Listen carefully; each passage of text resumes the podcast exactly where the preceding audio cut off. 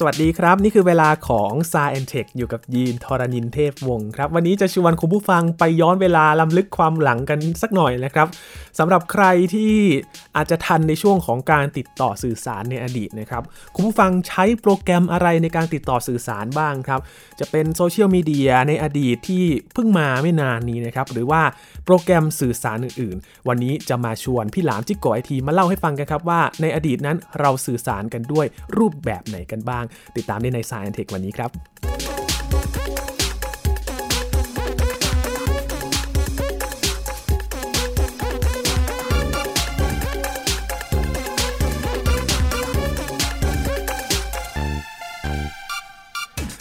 ้ฟังอยู่ในช่วงวัยไหนก็จะได้รู้กันแหละครับ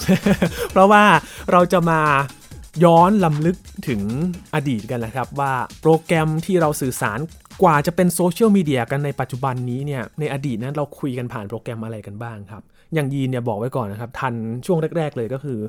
MSN ครับคุณผู้ฟังแชทกับเพื่อนเนี่ยเลิกเรียนมาแล้วเนี่ยเจอกันใน M นะมา on M มั้ย on M มั้ยแบบนี้นะครับแล้วก็ค่อยๆไล่มาแต่ว่ามันมีหลังจากนั้นอีกสิครับแต่ยีนเนี่ยก็นึกไม่ออกนะครับว่ามีโปรแกรมอะไรบ้างต้องให้ผู้เชี่ยวชาญมาบอกเล่าให้ฟังกันนะครับพี่หลามที่รักบุญปรีชาหรือว่าพี่หลามจิกโก IT นั่นเองสวัสดีครับพี่หลามครับสวัสดีครับคุณยีนสวัสดีคุณผู้ฟังครับจะเรียกว่าเป็นตอนปล่อยแก่ได้ไหมครับพี่หลาม ตอนดักแก่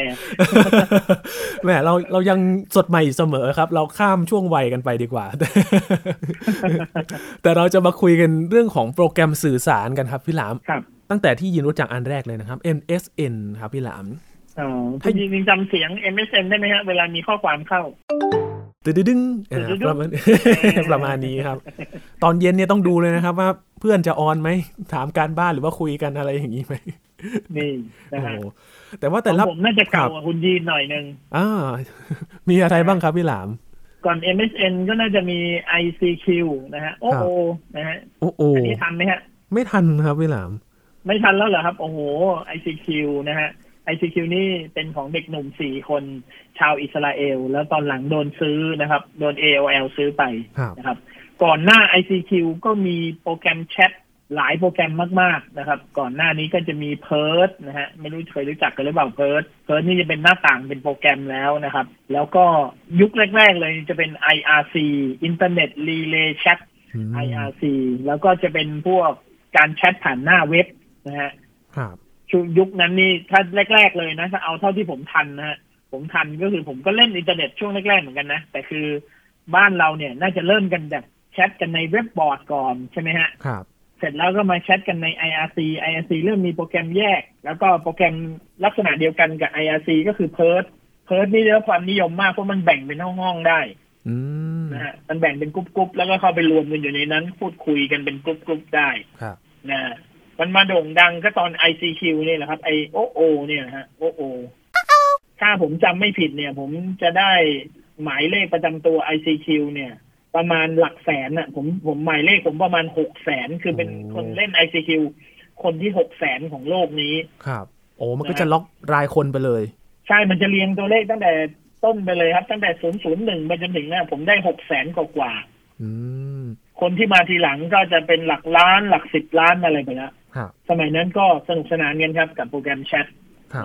ถือว่ายากไหมครับในการจะติดต่อกันแบบกว่าจะคุยกันหรือว่าตามตัวกันเนี่ยมันต้องมีอะไรอย่างตอนนี้เนี่ยแอดเฟซก็โอ้โหหาชื่อกันก็เจอแล้วแต่เมื่อก่อนนี้ต้องติดต่อกันยังไงยากไหมครับพี่หลามสมัยก่อนมันต้องนัดกันน่ะคือจะแชทกันเนี่ยมันต้องโทรหากันก่อนแล้วต้องนัดเวลากันเพราะว่าถ้าไม่เปิดโปรแกรมแชทแล้วโปรแกรมแชทส่วนใหญ่ก็จะอยู่บนสมัยก่อนยังไม่มีมือถือใช่ไหมฮะครับมันก็ต้องเปิดบนคอมแล้วเราไม่ได้เปิดคอมทิ้งไว้ทั้งวันยกเว้นว่าเป็นวันที่เราเสาร์อาทิตย์เราเล่นเน็ตอยู่อะไรเงี้ยอยู่ที่บ้านเงี้ยเราก็จะเปิดโปรแกรมแชททิ้งไว้ทั้งวันอย่างนั้นน่ะอยากคุยกับใครก็เห็นเขาออนอยู่ต้องดูนะว่าออนอยู่หรือเปล่าจุดเขียวก็จะมีรายชื่อมันก็จะมีแบบว่าตัวหนาตัวบางถ้าเราเป็นตัวสีเทาๆบางๆก็แสดงว่าเรายังไม่ออนอยู่ยังไม่มาเหมือนตอนนี้ครับที่เขาบอกว่านั่งเฝ้าเธอจุดเขียวอยู่ทั้งวันเลยนะก็คือรอจุดเขียวขึ้นเนี่ยรูปโปรแกรมแชทพวกนี้แหละมันก็จะเป็นเขาเรียกอะไรเป็นปฐมบทของโซเชียลเน็ตเวิร์คเนาะรูปแบบเป็นยังไงบ้างครับในช่วงแรกๆเลยครับพี่หลามแรกๆก็แชท จับกลุ่มกันพูดคุยกันพิมพ์กันหนังสือหากันเรียกกันได้เนาะมีส่งอินบ็อกซ์แบบเหมือนแบบ direct message คุยกันเฉพาะเรื่องได้แอบคุยกันได้มันก็จะเป็นแค่นี้เลยนะครับอย่างสมัยก่อนเนี่ยคอมมูนิตี้แรกๆเลยก็คือเว็บบอร์ดก็เหมือนกับกระดานหน้าเว็บซึ่งกระดานแต่ละกระดานเนี่ยมันก็จะมีหัวข้อแบ่งเป็นหัวข้อต่างๆใครเข้าไปคุยอะไรมันเหมือนกับพันทิปยุคแรกๆครับผมว่าพันทิป .com เนี่ยคือโซเชียลเน็ตเวิร์คยุคแรกๆของคนไทยเลยล่ะยุคนั้นเราก็เข้าห้องนั้นห้องนี้นะห้องอะไรนะห้องเฉลิมกรุงเฉลิมไทยห้องสะพานเหล็กห้องผ่านฟ้าอะไรเงี้ยคุยเรื่องอะไรก็คุยกันไปใช่เรื่องที่เราอยากรู้เรื่องที่แบบคุยกันอะไรอย่างเงี้ยมันก็เริ่มจากเข้าไปคุยกันในหน้าเว็บบอร์ดนั้นก่อนก็มีคนตั้งกระทู้แล้วก็มีคนมาคอมเมนต์ถูกไหมฮะพอตอนหลังๆก็เริ่มมีความเป็นโซเชียลมากยิ่งขึ้นตอนยุคไหนนะสมมติอย่าง MSN ก็ยังเป็นโปรแกรมแชทอยู่เนาะแต่ว่า MSN เนี่ยผมว่าสิ่งที่แตกต่างกับ ICQ สมัยก่อนก็คือมันสามารถแอดเพื่อนหรือเพิ่มเพื่อนได้ง่ายขึ้นคือคนไม่รู้จักกันก็มีโอกาสที่จะเจอกันได้เพื่อนของเพื่อนแล้วเข้าไปดูได้ว่าคนนี้มีใครเป็นเพื่อนบ้างแล้วเราอยากรู้จักคนนี้เราก็แอดเขาได้เลยซึ่งตอนสมัยเป็น ICQ มันทำอย่างนั้นไม่ได้ครับถ้าเราไม่รู้จักเลข16ตัวเลข10ตัว6หลัก7หลักของคนนั้นเราก็ไม่สามารถจะแอดเจอเขาได้โอ้คือต้องแบบมีเลข ID มาก่อนนะถึงจะเอาไปแอดได้ใช่โอ้ครับมันเหมือนเพจเจอไหมครับพี่หลามที่จะโทรหาใครเนี่ยต้องรู้เลขของเขาก่อน ใช่ๆแบบนั้นเลยครับนะจะส่งข้อความหาใครได้ก็ต้องรู้เบอร์เพจเจอเขาก่อนครับก็เป็นเรื่องยากนิดนึงครับมันมาเริ่มเป็นโซเชียลมากๆก็หลังจาก MSN นะพอ MSN เนี่ยแอดเพื่อนได้ง่ายขึ้นเราเริ่มรู้จักคนที่แปลกหน้าได้ง่ายขึ้นแล้วตอน MSN เนี่ยเริ่มมีปัญหาละคือเด็กๆไทยวัยรุ่นสมัยนั้นเนี่ยโดนหลอกผ่าน MSN โอ้ตั้งแต่ยุคนี้เลยเหรอครับยุค MSN เนี่ยมีเริ่มมีปัญหาเลยก็คือเด็กผู้หญิงใส่รูปโปรไฟล์ตัวเองเป็นผู้หญิงใช่ไหมฮะผู้ชายเกเรมาเห็นก็มาจำเป็นตีสนิทคุยด้วยมาแอดคุยด้วยคุยดีด้วยแล้วก็หลอกไปเจอกันแล้วก็ไปกระทำชำเราอะไรเงี้ยก็โอ้โหสมัยนั้นนี่เป็นปัญหามากถือว่าเป็นยุคแรกๆเลยไหมครับที่ถูกหลอกผ่านทางแชทแบบนี้ใช่เป็นยุคแรกๆของการหลอกลวงทางอินเทอร์เน็ตเลยล่ะกลายเป็นว่ามันก็เป็นดาบสองคมเหมือนกันนะครับพี่หลามพอสะดวกมากขึ้นเนี่ยมันก็มีภัยตามมาด้วยใช่ทีนี้หลังจาก MSN มันก็เริ่มเข้าสู่ยุคเว็บ 2.0 เนาะครับคำว่าเว็บ 2.0 มันก็คือไม่ใช่หน่วยงานห้างร้านเท่านั้นที่จะมาเปิดเป็นเว็บไซต์แล้วก็ทำตัวเองให้เป็นคอนเทนต์คนทั่วๆไปก็เป็นคอนเทนต์ได้ไงใช่ไหมอย่างที่เราก็เรียกเด็กวัยรุ่นเรียกว่าฮีห้า Hi5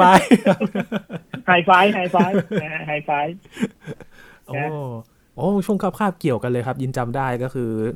ช่วงนั้นมัธยมอยู่มั้งครับแล้วก็มี MSN แล้วก็มี Hi5 อันนี้จะเริ่มเห็นหน้าค่าตาเพื่อนมากขึ้นละมันมีอะไรอีกอันนึงนะชื่อ Space อ่ะที่ตอนหลัง Justin Timberlake เขาไปซื้ออ่ะผมจำชื่อไม่ได้มันลงท้ายด้วย Space อันนั้นน่ะมันดัดแปลงมาคล้ายๆกับ Facebook ทุกวันนี้เลยนะแต่ไม่ได้รับความนิยม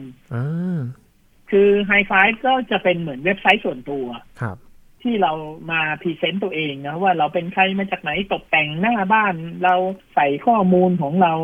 ใช่ไหมฮะยุคนั้นก็จะเป็นยุคที่คนเริ่มเอาข้อมูลของตัวเองมาเผยแพร่บนอินเทอร์เน็ตมากขึ้นมันก็จะเริ่มมีไดอารี่ออนไลน์ครับเคยไหมฮะเคยได้ยินไหมฮะไดอารี่ออนไลน์โอ้เคยครับพี่หลามก็จะเล่าเรื่องราวต่างๆก่อนจะเป็นบล็อกเนี่ยมันเป็นไดอารี่ออนไลน์มาก่อนก็คือสร้างเป็นหน้าเว็บขึ้นมาหนึ่งเว็บแล้วก็เล่าเรื่องอะไรก็ได้ที่ตัวเองไปประสบพบเจอมาแล้วก็มีคนมาสนใจมาติดตามมา follow มาอ่านตามอ่านทุกวันสามารถเข้ามาคอมเมนต์มาแชทพูดคุยได้มาติดตามได้ใครที่มีผลงานชีวิตตัวเองดีๆก็จะกลายเป็นไอดอลมีคนมาติดตามเป็นเน็ตไอดอลยุคนั้นเป็นเน็ตไอดอลยุคแรกๆเลยจาก Hi5 ก็มาไอตัว Space นี่แหละผมจำชื่อไม่ได้ขออภัย MySpace ครับพี่หลาม MySpace MySpace ผมจำแม่นเพราะว่าอะไร MySpace เนี่ยพอเขาเจ๊งไปแล้วนะพอเขาขาดทุนแล้วปิดกิจการไปแล้วเนี่ย คนที่ไปซื้อกลับมาแล้วพยายามทำกลับมาอีกทีนึงคือ Justin Timberlake ศิลปินเพลงเนี่ยเขาพยายามจะซื้อกลับมาแล้วทำเป็นคอมมูนิตี้ของวงการเพลงแต่ก็ไม่รอดอยู่ดีเพราะว่าทุนไม่หนาพอส่วนนี้ MySpace ก็กลายเป็นอะไรไปแล้วก็ไม่รู้นะฮะไม่รู้ยังมีอยู่หรือเปล่านะฮะหลังจากนั้นเราถึงได้เห็น Facebook ขึ้นมา Facebook นี้แทบจะโอ้โหเปลี่ยนโลกเลยจำได้เลยครับกฎเข้มมากเลยครับตอนนั้นต้องอายุ15ขึ้นไปถึงจะเข้าได้ครับแล้วเพื่อนตอนนั้นก็คือยินเรียนเร็วครับพี่หลามพอเพื่อนเขาอายุ15เขาก็ได้เล่น Facebook กันแล้วแต่ยินอายุไม่ถึงเขาชวนมาก็เล่นเนี่ยไม่ได้ใช่ใช่ Facebook เนี่ยมันมาพร้อมๆกับ iPhone เลยคือมันมาในปีประมาณ 2007 iPhone ตัวแรกก็มาใช่ไหมฮะแล้วรุ่นโทรศัพท์มือถือก็เริ่มจะเป็นที่นิยมใช้หลังจากนั้นก็มี Android ก็เริ่มมีอะไรเงี้ยใช่ไหมฮะสมัยเราเล่น BB เราเริ่มมี Facebook กันแล้วอ่ะBB ก็จำได้ไหมฮะเราเล่น Blackberry อ่ะเราเริ่มมี Facebook กันแล้วก่อนหน้านั้นก็จะมี Twitter มาTwitter นี่จะเน้นเรื่องแบบว่าการเผยแพร่ข่าวสารอย่างรวดเร็วเนาะเป็นข้อความสั้นๆไม่เกิน150 Twitter เนี่ยสมัยแรกๆเขาเรียกว่าส่ง SMS ไปทางอินเทอร์เน็ตเพราะมันเหมือน SMS มากเลยมันข้อความไม่เกิน150ตัวอักษรใส่รูปก็ไม่ได้ใส่อะไรก็ไม่ได้ใส่ลิงก์ได้แต่ใส่รูปไม่ได้ใช่มั้ยฮะไอ้ Twitter เนี่ยมันทำให้เกิดบริการแปลกๆขึ้นในโลกอย่างเช่นพอข้อความมันจำกัดใช่ไหมฮะเราจะใส่ลิงก์เกิดลิงก์เรายาวตัวอักษรเยอะๆไม่ได้ก็เกิดบริการช็อตเทนลิงก์ขึ้นมาอีกทำลิงก์ให้สั้นลงเป็นดีจะเห็นไหมฮะครับบริการพวก bit.ly อะไรนิดเดียวเนี่ยพวกเนี้ยมันมาเพราะสมัย Twitter คือไม่งั้นตัวหนังสือมันเกิน150ตัวมันใส่ไม่ได้ดูเหมือนช่วงนี้มาพร้อมกันหมดเลยนะครับพี่ลามหลายๆอย่างใช่ทุกอย่างมันมาพร้อมๆกันช่วงประมาณปี 2007 ครับนะฮะก็มีทั้ง iPhone มีทั้งสมาร์ทโฟนมีมือถือแล้วก็มี Facebook มา Facebook นี่แหละเป็นตัวที่ทำให้ทุกคนเริ่มเข้าใจคำว่าโซเชียลเน็ตเวิร์คแต่ละคนเนี่ยมาสร้างเป็น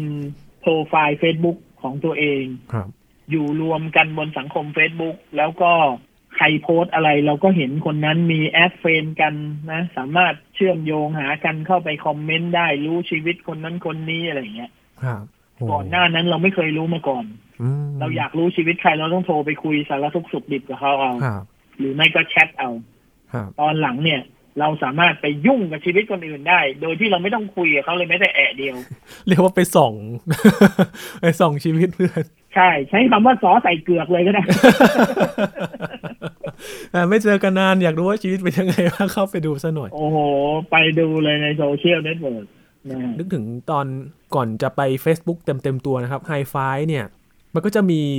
โปรไฟล์ครับตกแต่งโปรไฟล์โหสวยงามกันเลยทีเดียวแต่ละคนเนี่ยก็จะมีไลน์ที่ชอบใช่ไหมครับพี่หลามแล้วก็จะมีฟีเจอร์หนึ่งครับเข้าไปดูว่ามีใครมาดูโปรไฟล์เราบ้างครับพี่หลาม แล้วก็จะแซวพวกนั้นเฮ้ยมาแอบส่อง Hi5 เราเหรอแต่ส่วนใหญ่คนเล่น Hi5 ก็ไม่ค่อยมีผู้ชายเนาะส่วนใหญ่จะเป็นผู้หญิง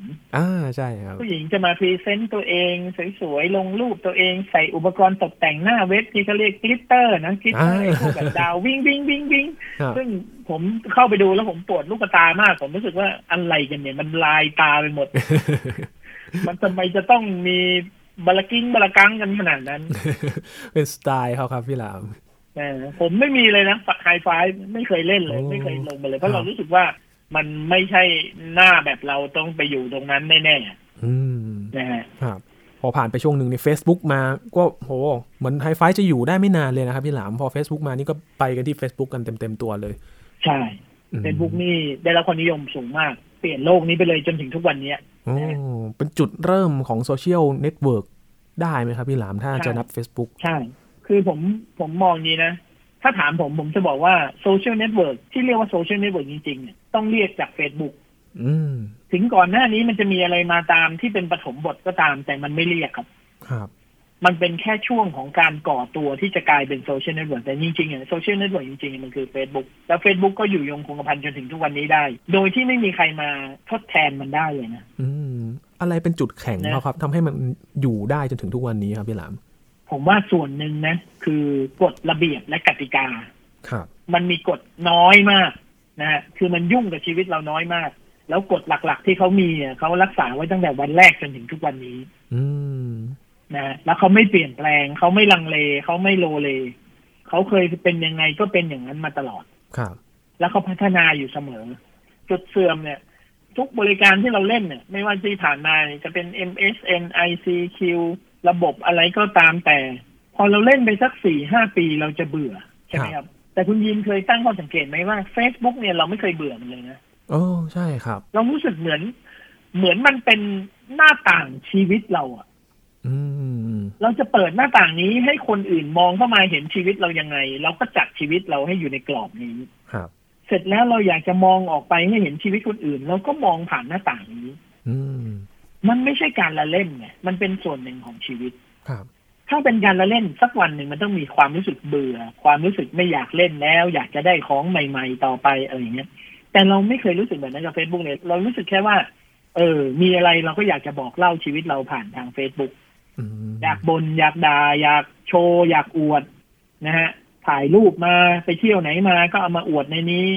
นะชีวิตแย่ๆก็เอามาบ่นในนี้อยากด่าใครก็มาด่าในนี้อะไรเงี้ยครับมันเหมือนเป็นส่วนหนึ่งของชีวิตเราแล้วเราก็เลยไม่รู้สึกว่าวันไหนเราจะต้องเลิกใช้มันแต่ Facebook เนี่ยครับตั้งแต่วันแรกจนถึงวันเนี่ยยินจำหน้าตอนแรกๆไม่ได้แล้วครับพี่ลาว Facebook เปลี่ยนบ่อยมากโอ้ต้องย้อนกลับไปดูรูปสมัยแรกๆนะอ้าวโหบางคนนี่ตั้งแต่เล็กจนโตอ่ะคือ Facebook มันมีมาประมาณตอนนี้ประมาณ 12-13 ปีได้แล้วมั้ยครับโอ้โหเร็วมากเลยนะครับเด็กๆบางคนเนี่ยเริ่มเล่นสักประมาณวัย10กว่าๆทุกวันนี้แบบโตเป็นผู้ใหญ่แล้วอ่ะ จะเห็น evolution ของชีวิตเขาอย่างชัดเจนเลยตั้งแต่วัยละอ่อนจนแบบตอนนี้เป็นโตเป็นหนุ่มเป็นสาว อย่างผมเองนี่ก็ตอนหนุ่มๆเลยนะ Facebook แล้วทุกวันนี้ก็เห็นตัวเองแก่คา Facebook เป็นหลักฐานครับในการพัฒนาการด้านช่วงวัยใช่ครับแต่พอมีโซเชียลมีเดียอื่นๆเข้ามาเนี่ยดูเหมือนว่ามันจะไปคนละทางกันเลยนะครับเขามีทางของเขาของกันและกันไปเลยนะครับพี่หลามอย่าง Twitter อย่าง Instagram เองก็แบบจะคนละรูปแบบกันเลยนะครับใช่ทุกคนพยายามจะสร้างเอกลักษณ์ส่วนตัวใช่ไหมจริงๆไอ้ Instagram ก็เป็นบริษัทในเครือของ Facebook ใช่ไหม Facebook ก็ซื้อ Instagram มาไว้ Facebook ก็คงมองเห็นแล้วแหละว่า Instagram ก็เป็นอีกรูปแบบนึงที่คนเอาไว้โพสต์รูปเอาไว้โพสต์ชีวิตตัวเองสั้นๆมันเหมาะสำหรับให้คนอื่นมาติดตามเราอะไรเงี้ยคนที่เป็นเซเลบคนที่สวยดูดีอะไรเงี้ยนะฮะมันก็เลยมีคอนเซ็ปต์ของมันเองอย่าง Twitter ก็ไปในเชิงข่าวเลยนะฮะเอาข่าวสารมาเร็วรวดเร็วฉับไวเกาะติดแฮชแท็กอะไรเงี้ยก็ไปทาง Twitter เลยจบใช่ไหมฮะขับเฮ้าทุกวันนี้ก็ถ้ายังไม่หมดทุนไปซะก่อนนะขับเฮ้าทุกวันนี้ก็กลายเป็นแบบศูนย์รวมคนที่ชอบเรื่องเดียวกันมานั่งคุยกันมาฟังคนนี้พูดเนี่ยเขาก็มีคาแรคเตอร์ที่แตกต่างกันออกไปแต่จะหาอะไรมาแทน Facebook นี่ผมยังไม่เจอเลยนะครับโอ้ยากนะครับเคยสมัยก่อนเคยมีคนพูดว่าตอนสมัย Facebook มาแรกๆนะเขาบอกว่าโอ๊ย Facebook อยู่ได้สักประมาณ5ปีเดี๋ยวก็มีอะไรมาแทนแล้วทุกวันนี้13 ปีแล้วยังไม่มีอะไรมาแทนเลย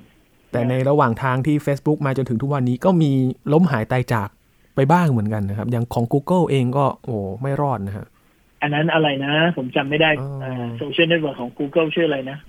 Google Plus ครับพี่หลาม Google Plus โอ้โหสมัยก่อนนี่แหมตามหาอินไวท์กันให้ควักครับพอเข้าไปเล่นปุ๊บผมแบบไม่เล่นละไม่เห็นสนุกเลยเมื่อกี้เราพูดถึง Facebook ว่าอะไรที่มันทำให้อยู่รอดนะครับและอะไรที่มันทำให้เขาล้มหายตายจากไปบ้างครับอย่างกรณีของ Google Plus อย่างนี้มันเกิดจากที่ทุกคนพยายามจะแตกต่างจาก Facebook เนี่ยทุกคนพยายามคิดว่าเอ๊ะถ้า Facebook มันเป็นเรื่องของแบบนี้เราจะต้องไปแตกต่างพอแตกต่างแล้วมันไม่ตอบโจทย์ชีวิตมันก็เลยไม่ไปครับนะมันเลยไม่สามารถทำงานได้นานเพราะอย่างยินก็สมัคร Google Plus ไปเหมือนกันนะครับเพราะมันก็ผูกกับ Gmail ด้วยเนาะพี่หลามแล้วก็พอสมัครปุ๊บเราก็ไม่รู้จะไปอัปเดตอะไรกับ Google Plus สักเท่าไหร่ใช่ Google Plus มันพยายามที่จะจับทุกคนเข้ามารวมเป็นเซอร์เคิลจับทุกคนคนนู้นคนนี้อะไรเงี้ยเป็นแวดวงเป็นแวดวงอะไรเงี้ยคือพยายามจับกลุ่มคนแล้วทำให้คนเชื่อมโยงกันไปเยอะๆแต่สิ่งที่เขาลืมคือเขาไม่มีไทม์ไลน์ครับสิ่งหลักที่เป็นอาวุธหลักของ Facebook คือไทม์ไลน์ไทม์ไลน์เนี่ยเราได้รู้เรื่องคนอื่นเนี่ยโอ้โหการที่เราได้รู้เรื่องคนอื่นเนี่ยมันเป็น สิ่งที่มีมูลค่ามหาศาลสำหรับชีวิตเราใช่ไหมทุกวันนี้ผมเปิด Facebook มาผมก็รู้แล้วว่าเพื่อนผมเนี่ยสารทุกข์สุขดิบเป็นยังไงใครอยู่ดีใครกินดีใครมีความสุขอะไรแค่ไหนผมไม่ต้องไปกังวลว่าคนนี้จะหายหน้าหายตาไปเราไม่รู้ข่าวคราวก็เลยอย่างเงี้ยแค่นี้เองนี่คือสิ่งที่เราอยากได้แล้วก็เราอยากจะบอกอะไรกับโลกเราก็โพสต์ของเราลงไปใช่ไหมฮะจะเป็นเรื่องดีเรื่องร้ายอะไรมันก็สะท้อนตัวเราออกมาแค่นั้นเลยนี่คือความเรียบง่ายของ Facebook สิ่งหลักๆของ Facebook ก็คือไทม์ไลน์นอกจากนั้นแล้วมันก็เป็นแค่ส่วนเสริมที่พยายามทำให้มันดูมีสีสันเช่น Facebook Page ก็ไว้ทำเพื่อธุรกิจถูกไหมฮะ Facebook Group ฟีเจอร์ต่างๆ Messenger ก็เอาไว้แชทกันเอาไว้ส่งข้อความหากันง่ายหน่อยแต่จริงๆเนี่ยผมจะบอกว่า Facebook ไม่ต้องมีอะไรเลยนะมีแต่ไทม์ไลน์ Facebook ก็อยู่ได้จริงไหมครับครับโอ้ถึงแม้ว่า Facebook จะอยู่มาหลายปีนะครับมันก็ไม่ได้หายไปไหนเลยถึงแม้ว่าท่ามกลางที่มันมี Facebook เนี่ยมันก็มีโปรแกรมแชทอื่นๆด้วยแต่ว่า Facebook เนี่ยก็ยังเป็นอีกหนึ่งทางเลือกหนึ่งที่คนก็ยังหันกลับมาทุกครั้งเลยใช่เพราะว่า Facebook มันไม่ได้เป็นโปรแกรมแชทอย่างเดียวแล้วมันก็ไม่ได้เป็นเว็บไซต์แต่มันทำหน้าที่แบบเดียวกับเว็บไซต์ได้ใช่ไหมฮะมันไม่ได้เป็นแชทมันไม่ได้เป็นเว็บไซต์มันไม่ได้เป็นเว็บบอร์ดแต่มันก็ทำตัวเป็นเว็บบอร์ดได้เนี่ยความดีงามของ Facebook คือมันเป็นทุกอย่างได้ในไทม์ไลน์ของมันเองโดยที่มันไม่ต้องไปเรียนแบบใครแล้วมันก็มีทุกอย่างอยู่ในนั้นแล้วมันก็เลยสมบูรณ์อยู่ในตัวไงใช่ไหมทุกวันนี้คนก็พึ่งพา Facebook ไปแล้วอยากจะขายของก็มาโปรโมทสินค้าตัวเองผ่านหน้าเพจใช่ไหมฮะทำไลฟ์สดโฆษณาขายของคนทำคอนเทนต์ก็มาโปรโมทเว็บตัวเองคลิปตัวเอง YouTube ผมทำรีวิวเสร็จผมก็มาแปะใน Facebook อะไรเงี้ยมันก็เรียกคนเข้ามาดูได้ครับใช่มันคือแบบมันคือไอเดียที่มีประโยชน์มากๆนะครับดูเหมือนว่าเขาจะยึดแบบ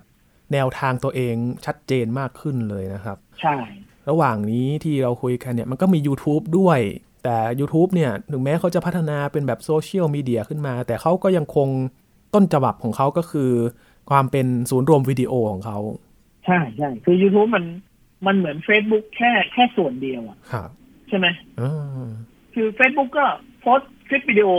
ลงใน Facebook ได้เหมือน YouTube เลยแต่ YouTube ไม่มีตั้งหลายอย่างที่ Facebook มีคือ YouTube อ่ะมันเป็นบริการมาก่อนมันเป็นบริการสำหรับอัปโหลดแล้วก็เผยแพร่คลิปวิดีโอของตัวเองเขาพยายามทำตัวให้เป็นโซเชียลในภายหลังจากที่เขาเป็นบริการมาก่อนแล้ว